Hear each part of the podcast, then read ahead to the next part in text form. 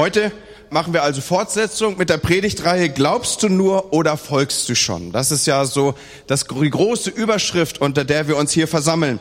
Und dann haben wir jeweils den Predigten so einen Untertitel gegeben. Und der Untertitel für die heutige Predigt lautet, der Geist ist willig, aber das Fleisch.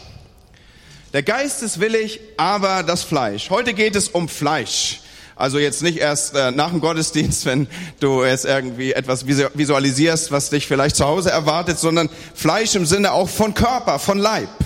Und ich spreche über etwas, was du so vielleicht noch nie gehört hast, nämlich, dass der Körper dein Verbündeter sein kann, in deinem Jüngerschaftsprozess voranzukommen. Unsere Definition von Nachfolge in den letzten Wochen ist ja diese, dass Jüngerschaft ein Prozess geistlicher Umgestaltung, geistlicher Umformung ist. Ein Prozess, in dem der Charakter, in dem unser Charakter dem Charakter von Jesus immer ähnlicher wird, immer mehr seine Gestalt annimmt. Das Ziel ist also aller Jüngerschaft, dass wir dahin wollen, dass man auch von uns, wenn man uns vielleicht auch nur auf Distanz und Entfernung sieht, weiß, das muss ein Christ sein, weil der lebt so wie Christus. Da kam ganz anfänglich ja der Name her. So Jünger heißt also nichts anderes als Zug um Zug, Stück um Stück Jesus Christus ähnlicher zu werden. Und der wahrscheinlich am wenigsten verstandene Aspekt bei der Umgestaltung in das Bild von Jesus ist die Rolle unseres Körpers, ist das, was unser Körper einzubringen hat in Bezug auf die Umgestaltung hinein in das Bild Jesu. Und da will ich heute Morgen so ein wenig den Fokus drauf legen. Wir alle wissen das. Wir alle kennen das. Wenn wir tief in uns hineinhorchen, dann erkennen wir nach wie vor, auch wenn wir schon lange unterwegs sein mögen als Christen vielleicht, dieses unaufhörliche Toben in unserem Körper, das dem Versuch, geistlich zu sein, entgegensteht. Paulus greift es auf für uns in Galater 5, Vers 17. Dort schreibt er, denn das Fleisch begehrt auf gegen den Geist und der Geist gegen das Fleisch. Die sind gegeneinander, sodass ihr nicht tut, was ihr wollt. Und ich nehme euch nochmal mit auf die Worte von Jesus, die ja auch schon angeklungen sind in der Predigt vom letzten Sonntag. Denn das Fleisch begehrt auf gegen den Geist, habe ich gesagt, und der Geist gegen das Fleisch, die sind gegeneinander. Und wenn wir jetzt auf die Jesu Worte zugehen, dann sagt er, der Geist ist willig, aber das Fleisch ist schwach. Und an dieser Stelle seufzen viele Christen auf und denken, ja, spiegelt genau meine Situation. Ist genau das, was ich auch immer sage. Siehste, das Fleisch ist schwach, dann ist es ja wohl so. Und wenn selbst Jesus das sagt, was soll ich mich mühen? Was soll ich mich anstrengen? Was dagegen tun? Und so leben viele Christen in dem Status, dass sie das schlicht für sich akzeptieren. Aber weißt du, wenn du dieses für dich akzeptierst, dann bedeutet das nichts anderes, als du damit erklärst, geistliche Umgestaltung ist ein Ding der Unmöglichkeit dann wäre der Ruf nach gottesfürchtigem Leben, der im Alten und Neuen Testament erklingt, ein Ding der Unmöglichkeit. Dann würde Gott etwas von dir fordern, was gar nicht möglich ist. Wisst ihr, was mir an dieser Stelle einfällt? Der Satz von Heidrun und von äh, dir, von Phil. Wisst ihr, was die immer sagen? Die sagen immer, sprich mal keine Lügen in mein Leben. Ja, und das kriegt ihr irgendwie hin mit Berliner Akzent. Ja. So, das stimmt nicht. Wenn du das für dich akzeptieren würdest, dann akzeptierst du eine Lüge für dein Leben. Die Wahrheit ist, dass du Umgestaltung finden kannst in das Bild von Jesu. Das würde nämlich bedeuten, dass das tief in uns wohnende Bedürfnis, das wir als Christ haben, so zu leben, wie Gott es will, das müsste dauerhaft unerfüllt bleiben. Und da ist es doch gut, wenn wir diesen Text stellen, die ja einen Aspekt abbilden, andere Textstellen entgegenstellen, die überaus deutlich machen, das, was ich hier sage, nämlich, dass eine andere Sichtweise vom Neuen Testament abgebildet wird in Bezug auf unseren Körper. Zunächst wollen wir mal Jesus als das Paradebeispiel aufrufen, der die Einheit von Fleisch und Geist abbildet. Aber lange bevor Jesus auf dieser Erde aufschlägt, lange bevor er hier Menschheitsgeschichte schreibt, haben schon David und andere Psalmisten davon gesprochen, dass unser Körper auf Christus beziehungsweise auf Gott hin ausgerichtet sein kann. Wir lesen zum Beispiel in Psalm 63, Vers 2, Gott, du bist mein Gott. Ich suche nach dir. Nach dir hat meine Seele Durst. Nach dir sehnt sich mein Körper. Alles, jede Phase meines Seins ist auf ihn ausgerichtet. In Psalm 84, Vers 3, Leib und Seele freuen sich in dem lebendigen Gott. Psalm 145, Vers 21, alles Fleisch lobe seinen heiligen Namen immer und ewiglich. Das Alte Testament nimmt uns weiter mit hinein in diese Umstände und führt uns auf den Propheten Joel zu, etwas sehr Vertrautes, gerade für uns Pfingstler, der eine Schau hat, der ausspricht, dass eine Zeit kommen wird, wo Gottes Geist auf alles Fleisch ausgegossen sein wird. Diese Prophezeiung erfüllt sich das erste Mal historisch zu Pfingsten. So, wir sehen, wie unser Fleisch, wie unser Körper neue Ausrichtung finden kann.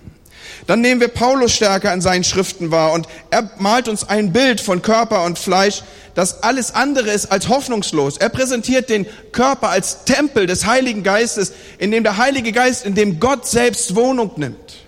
Nicht als Wohnung für die Sünde, sondern für den Herrn ist der Körper gemacht. Durch die Kraft, die auch Jesus aus den Toten auferweckt hat, ist und sind auch unsere Glieder Glieder Christi.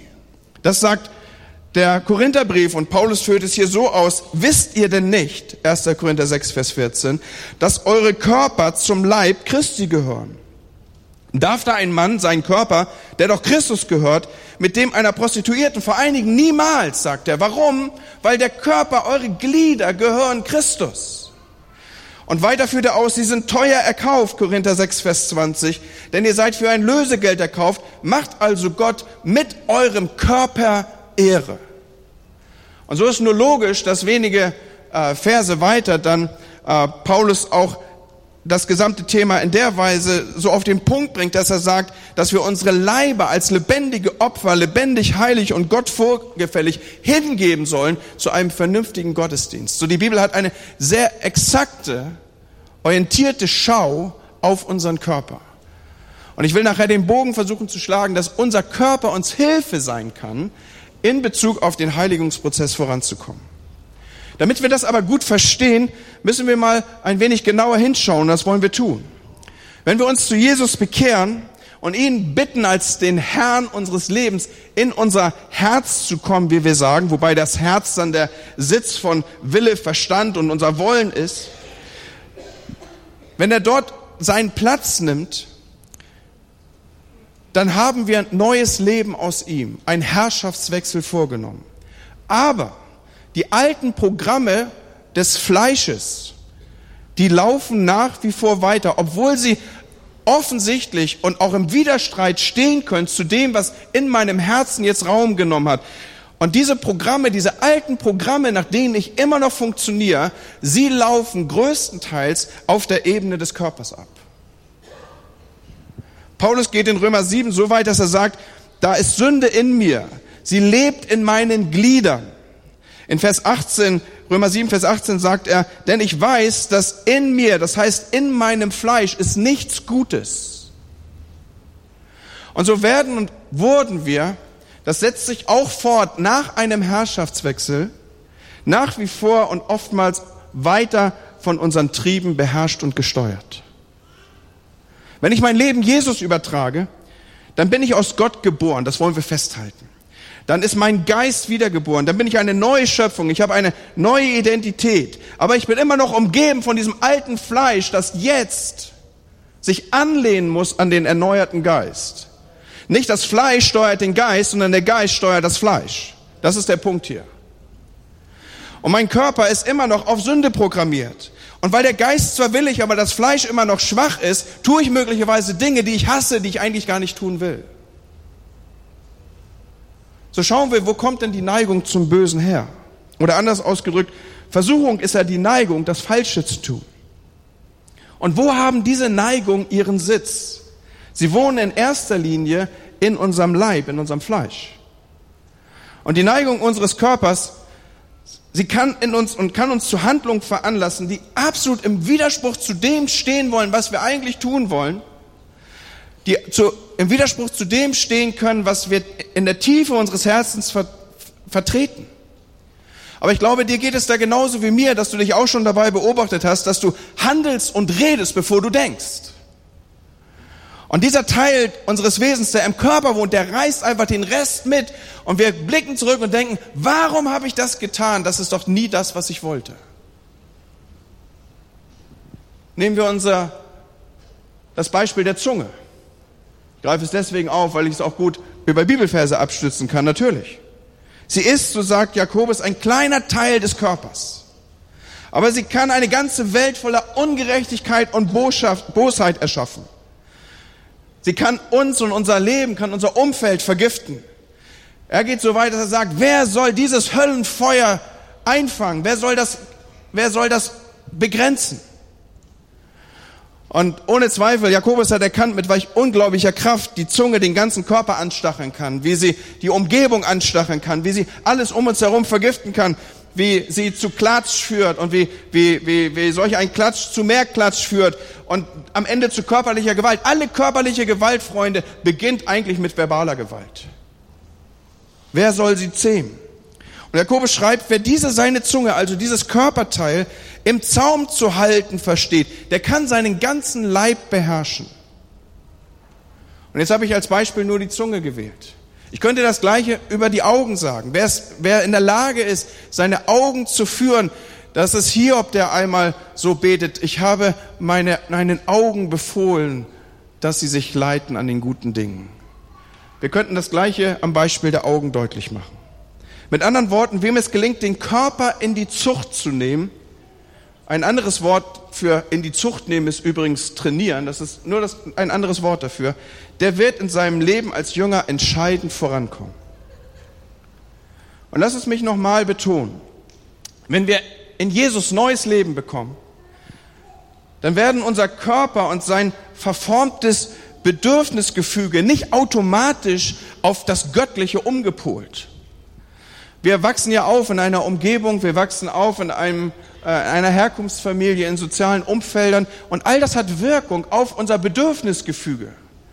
Je nachdem, wie wir auch äußerlich geprägt sind, so übernehmen wir im Inneren einfach Wertemaßstäbe, Abbilder. Wir, das geht so weit, dass wir Sprache übernehmen, dass wir über Sprache aufbauen oder eben gewohnt sind, über Sprache abzubauen, dass wir uns äh, mit Neid unterwegs sind und wenn etwas Großartiges geschehen ist, erstmal nach dem Fehler suchen, damit wir die Luft rauslassen können von, von, von dem, was hier gerade vor unseren Augen Aufbau gefunden hat. So, das sind so Programme, die in uns laufen. Und diese Programme, die werden mit dem Herrschaftswechsel im Herzen nicht automatisch überschrieben, sondern wir müssen eintreten in einen Prozess, der uns hier Umgestaltung finden lässt in das Bild von Jesus. So widersetzt sich unser Fleisch weiterhin. Manches Mal treten erstaunliche Wandlungen auf. Da ist schlagartig zum Beispiel ein, ein Suchtempfinden äh, wie weggeblasen und es tritt nie wieder auf. Das sind großartige Dinge Gottes, aber das ist eher die Ausnahme. Unsere sündigen Gewohnheiten werden nicht durch unsere geistliche Neugeburt einfach aus unserem Körper und unserer Persönlichkeit gelöscht. Die sind nach wie vor da. Und so erinnert uns Jakobus folgerichtig, er sagt, es sind unsere eigenen begehrlichen Wünsche, die uns immer wieder zum Bösen verlocken, Jakobus 1. Vers 14 und folgende. Und wenn wir diesen nachgehen, dann folgt diesen Wünschen die böse Tat und die böse Tat führt unweigerlich zum Tod, auch zum geistlichen Tod in diesem Zusammenhang. Oder wir lesen das bei Petrus, gebt den Wünschen und Verlockungen, 1. Petrus 2, Vers 11, dieser Welt nicht nach, die euren Glauben gefährden. Also das ist nach wie vor in uns und es braucht eine Entscheidung. Wem folge ich? Lasse ich das Fleisch den Geist ordnen oder lasse ich den Geist das Fleisch ordnen? Oder auch Petrus und Paulus, sie greifen das beide auf. Sie sagen, wenn du aber der Stimme Gottes auf sie hörst und ihr gehorchst, werden die selbstsüchtigen Wünsche in dir getötet und du wirst leben. Römer 8, Vers 13. Und nun, Paulus setzt dem so äh, ein wenig die Krone auf. Er sagt an anderer Stelle, 1. Korinther 9, Vers 27, ich bezwinge meinen Leib, ich zähme ihm, damit ich nicht anderen predige und selbst verwerflicht werde. Und Freunde, alle diese Aussagen, all die Menschen, die ich jetzt zitiert habe, Petrus, Jakobus, Paulus, sind allesamt Menschen, die schon lange mit Christus unterwegs sind. Und sie berichten nicht über einen Initialmoment, über einen Moment der radikalen Hingabe oder der tiefsten Buße oder der entscheidenden Entscheidung oder der wiederkehrenden Bekehrung, wo jetzt dieses alte Leben ein finales Ende gefunden hat, sondern es sind Menschen, die sind unterwegs. Und Paulus schreibt davon, ich muss mich in die Zucht nehmen. Ich muss mich bezwingen. Also das, was wir hier betrachten, ist weit weg von einer schlagartigen Erneuerung. Und wenn wir jetzt nochmal auf Jesus zugehen, wenn wir ihn über Jüngerschaft sprechen hören, dann lässt er keinen Zweifel daran, dass man nicht Sklave seines Körpers und seiner Triebe sein kann und gleichzeitig ein erfolgreicher Nachfolger. Das widerspricht sich. So wer nachfolgen will, der muss sich verleugnen. Jesus geht so weit, der muss sein Kreuz auf sich nehmen. Paulus greift dieses Thema auf in Galater 5, Vers 24. Wer zu Christus gehört, der hat sein selbstsüchtiges Wesen mit allen Leidenschaften und Begierden ans Kreuz geschlagen. Er sagt, das sind die Nachfolger. Und er stellt jetzt in diesem Kontext, in diesem Textkontext, in diesem Zusammenhang, stellt er andere gegenüber. Er sagt, deren Gott ihr Bauch ist. Da gibt es andere, offensichtlich auch Leute, die sich Christen nennen, aber sie haben ihr eigenes Bedürfniszentrum, das steht so für Bauch, zum Zentrum ihres Lebens gemacht. Mir geht's gut, mir geht's mal wieder nicht so gut. Ach, wenn's mir doch gut gehen würde. Nee, dabei geht's mir nicht gut. Und jetzt auch noch ans Kreuz und eigene Bedürfnisse und Anschlagen. Und warum überhaupt kann Jüngerschaft nicht auch einfach mal einfach sein? Versteht ihr so Dinge? Das sind Fragen, die habe ich mir auch schon gestellt. Ich habe Jesus auch schon gesagt, Herr, das war eine Mogelpackung mit meinen Joches sanft. Da merke ich so wenig von. Und jetzt hier werden wir reingerufen in der Radikalität, in eine Aufgabe. Und wenn wir das Ganze auch nochmal ganz streng und stringent an Bild von Jesus orientieren, ein Mann, der nicht weiß, wo er sein Haupt hinlegen soll, jemand, der aufgibt, der von Familie verlassen, der von eigenen äh, von der Umgebung abgelehnt ist, in der er aufgewachsen ist. Hallo, hatte, war, war Christsein nicht immer was, was mir angeboten wurde als etwas, was mein Leben bereichern würde und was meine, mein Leben komfortabler machen würde? Und ich würde äh, immer jemand haben, der mir zuhört und mit all meinen Sorgen darf ich zu jemand kommen? Warum so eine Schärfe darin?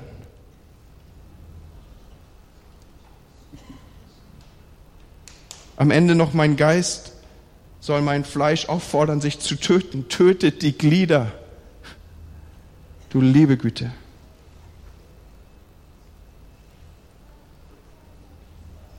Weil ohne Heiligung niemand den Herrn sehen wird, Leute.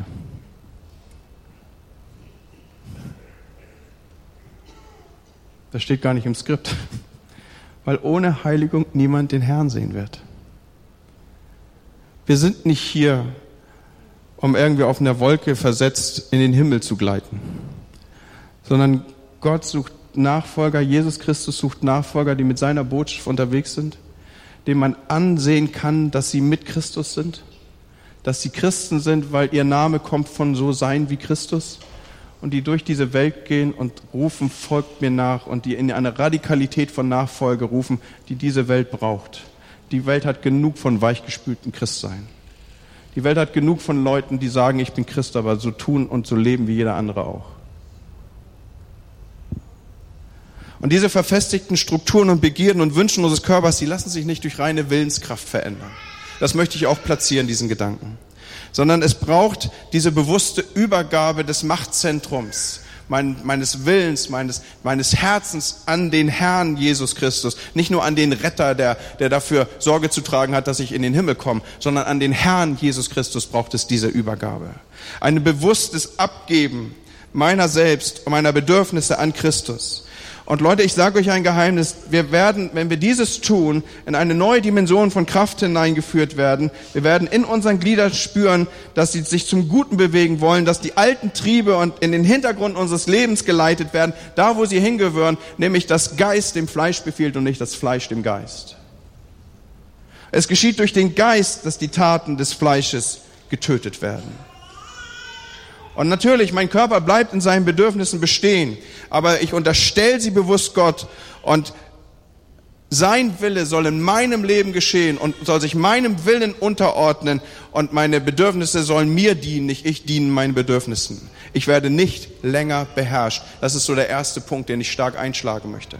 Aber daneben braucht es, und das hat schon Betonung gefunden in den letzten Predigten, ein zielgerichtetes, strategisches Training unseres Körpers, damit die sündigen Leidenschaften und die die in, in die Leidenschaften Christi verwandelt und ersetzt werden. Und das bedeutet nichts anderes, als dass ich, dieses, dieses Training bedeutet nichts anderes, als ich nehme mein Kreuz auf mich täglich.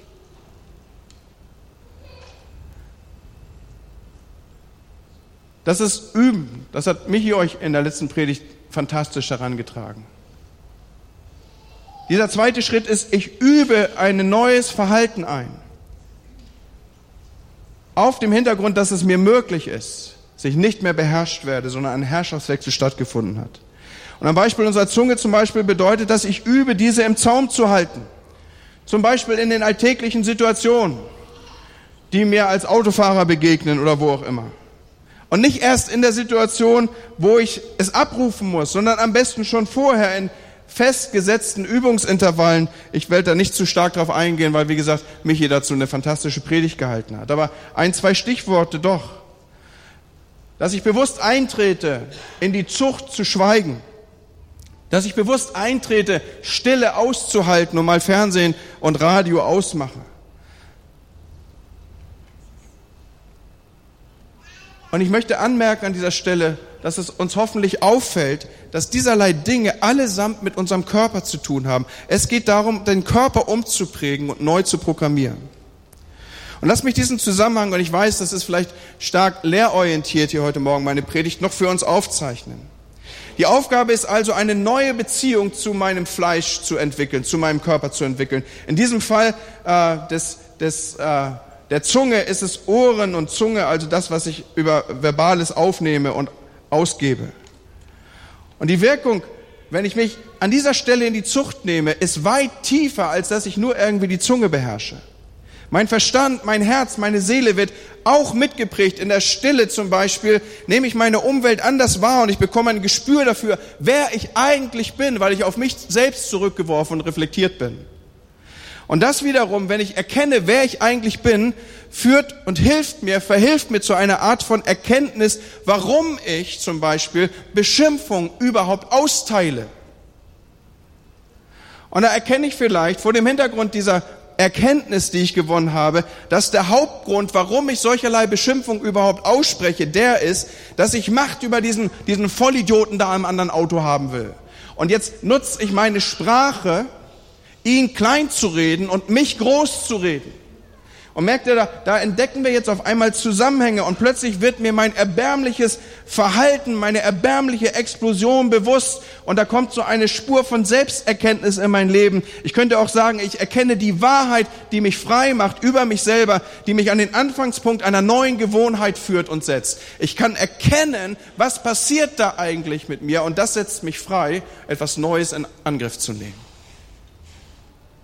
Aber solches passiert dir nicht, wenn du auf Autopilot einfach nur so vor dich hinfliegst, sondern es braucht diese punktuelle und auch gezielte Unterbrechung und das Hineingehen in solcherlei Übungen, wie Michi sie abgebildet hat.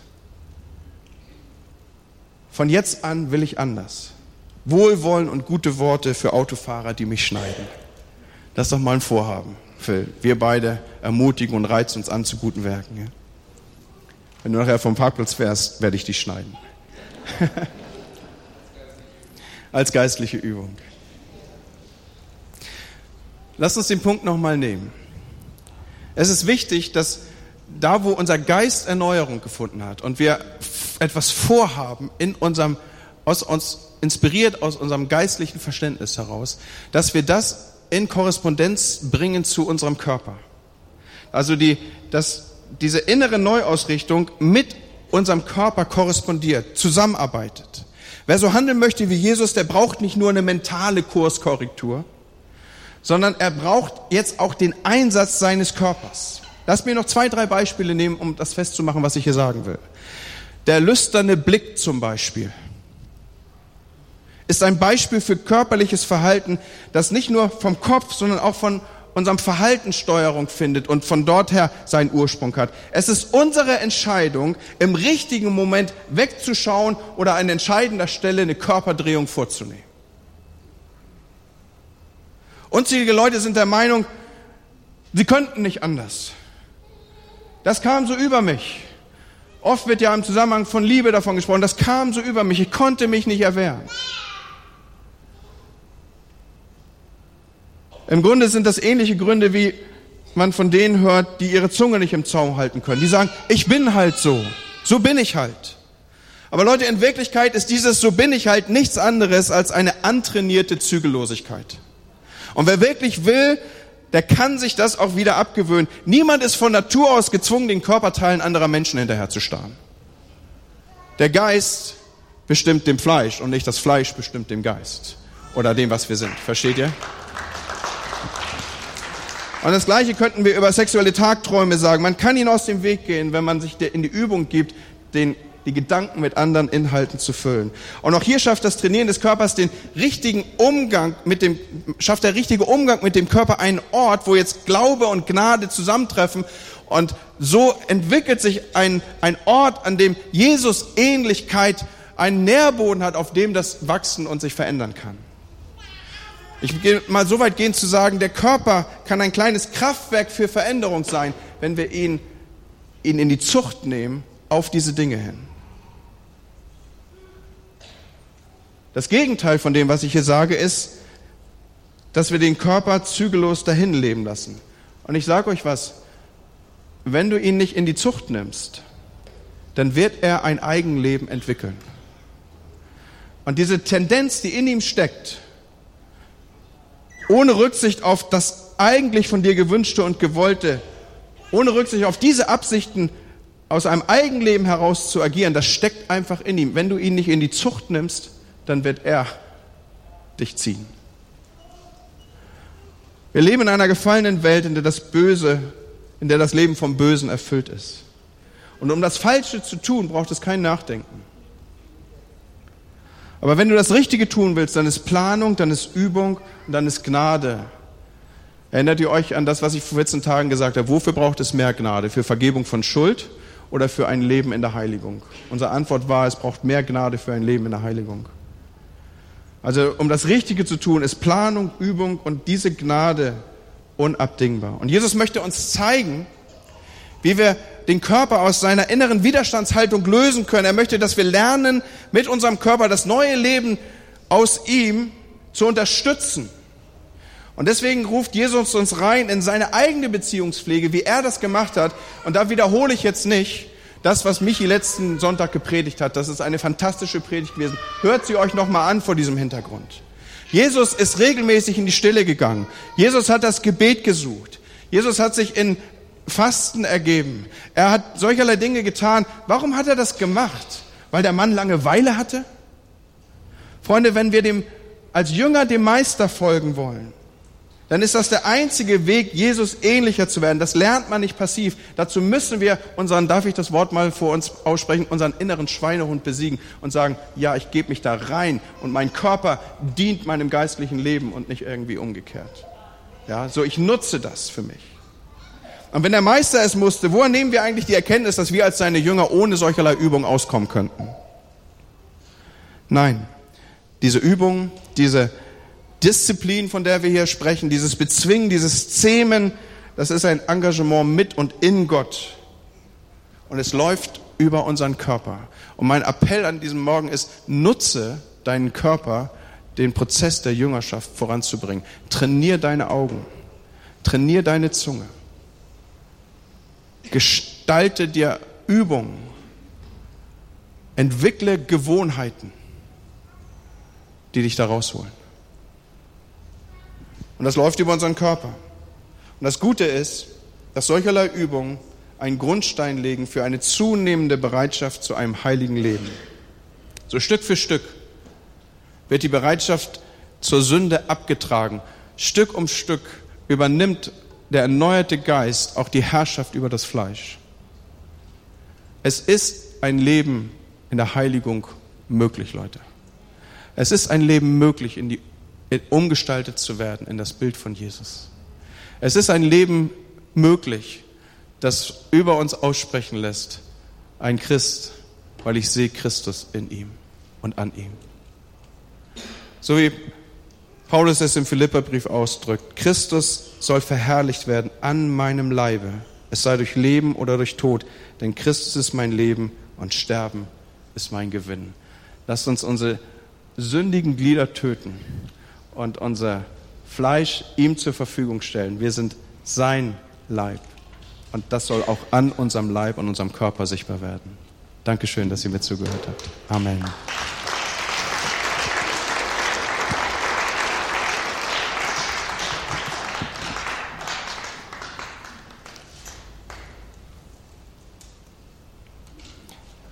Lass uns doch ein paar Minuten, ein paar Momente nehmen, wo wir das so auf uns wirken lassen.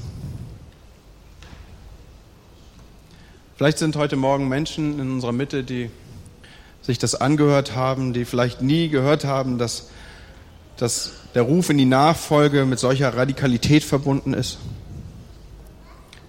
Vielleicht sind Menschen hier, die diesen Herrschaftswechsel, von dem ich gesprochen habe, dass er im Herzen stattfinden muss, die den nie vorgenommen haben oder diese Zeit liegt lange zurück und Dinge haben das überwachsen. Dieses ist eine Kirche, eine Gemeinde, die den Höhepunkt eines Gottesdienstes darin sieht, dass Menschen diesen Gott kennenlernen. Dass Menschen einen Herrschaftswechsel vornehmen und sagen, du bist mein Gott. Ich bin entschieden. Niemals zurück. Deswegen frage ich in diesen ja, fast intimen Moment rein, wo du zugehört hast, wo der Heilige Geist über diesem Gottesdienst sich gelagert hat, wo das Wort Gottes an deinen, an deinen inneren Menschen kam. Da ist dieses Vertrauen, dass wo immer Heiliger Geist und Wort Gottes eine Verbindung finden, dass neues Leben entsteht. Vom ersten Tag der Schöpfung an, wo der Geist Gottes und das Wort Gottes zusammenkommen, entsteht Neues. Und heute Morgen kann und darf in dir Neues entstehen. Wenn der Geist Gottes, der über dir brütet und das Wort Gottes dich erreicht, dann kannst du zu einem neuen Menschen werden an diesem Morgen. Eine neue Schöpfung, eine neue Identität. Ein Herrschaftswechsel, wo nicht mehr du auf dem Thron sitzt, sondern der lebendige Gott. Und von dort aus darf dein Bedürfnisgefüge Neuordnung finden. Dein Leib lehnt sich an deinen erneuerten Geist an. Deine Glieder sind zur Verfügung gestellt, dem Reich Gottes. Ja, da, wo, das, wo du deinen Körper in die Zucht nimmst, da kann er dich anfeuern und dir ein, ein Katalysator sein, dein erneutes Leben zu entwickeln. Sind heute Morgen, ist jemand hier, der sagt, ich werde einen Herrschaftswechsel an diesem Morgen vornehmen? Ich werde mein Leben Jesus geben? Ich werde sagen, hier bin ich, ich werde das neu festmachen. Ich bin entschieden, niemals zurück, nur mit Jesus. Dann lass mich deine Hand sehen jetzt. Zeig mir, wo du bist. Und ich will für dich beten. Ich will mit dir zusammen ein Gebet sprechen, das sagt, ich habe erkannt, dass ich mein Leben bis heute nach meinem Willen gelebt habe. Jetzt sollst du es sein. Zeig mir deine Hand. Darf ich noch einmal fragen? Ich blicke so rum. Dankeschön. Vielen Dank. Dankeschön. Lade euch als Gemeinde ein, aufzustehen. Wir wollen miteinander das Gebet sprechen, das uns schon ein wenig vertraut ist, indem wir auch für die, die schon lange unterwegs sind, festmachen. Ich bin entschieden. Und ich lade ein, dass wir es laut zusammen sprechen. Jesus, ich danke dir, dass du heute zu mir gesprochen hast. Ich habe erkannt, dass ich mein Leben bis heute nur nach meinem Willen gelebt habe. Ich will, dass du von nun an Herr in meinem Leben bist und danke dir für deinen Tod am Kreuz, durch den ich Vergebung finden darf. Bitte komm in mein Herz und sei mein König mein Retter und mein Herr. Ab heute lebe ich als dein Kind, frei von aller Sünde und folge dir nach bis ans Ende meiner Tage. Amen. Ich möchte dich einladen, da wo du mir deine Hand entgegengestreckt hast, das war etwas, was du dem Herrn dem Gott des Himmels entgegengehalten hast. Dass du nachher noch zu mir kommst, dass wir hier vorne an diesem Tisch vor dem Kreuz gemeinsam ein Gebet sprechen, wo ich dir guten Rat gebe, wie dein Leben sich fortan weiterentwickeln kann. Lade dich also ein, zu mir zu kommen am Ende des Gottesdienstes hier für einen kleinen Moment, wo ich dir etwas mitgebe.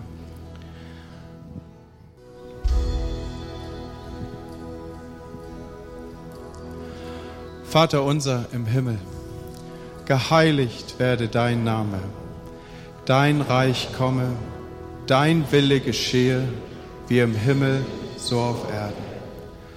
Unser täglich Brot gib uns heute und vergib uns unsere Schuld, wie auch wir vergeben unseren Schuldigern.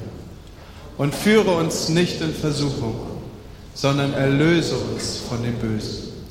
Denn dein ist das Reich und die Kraft und die Herrlichkeit in Ewigkeit. Amen. So segne euch der ewige Gott im Namen des Vaters, des Sohnes und des Heiligen Geistes. Amen.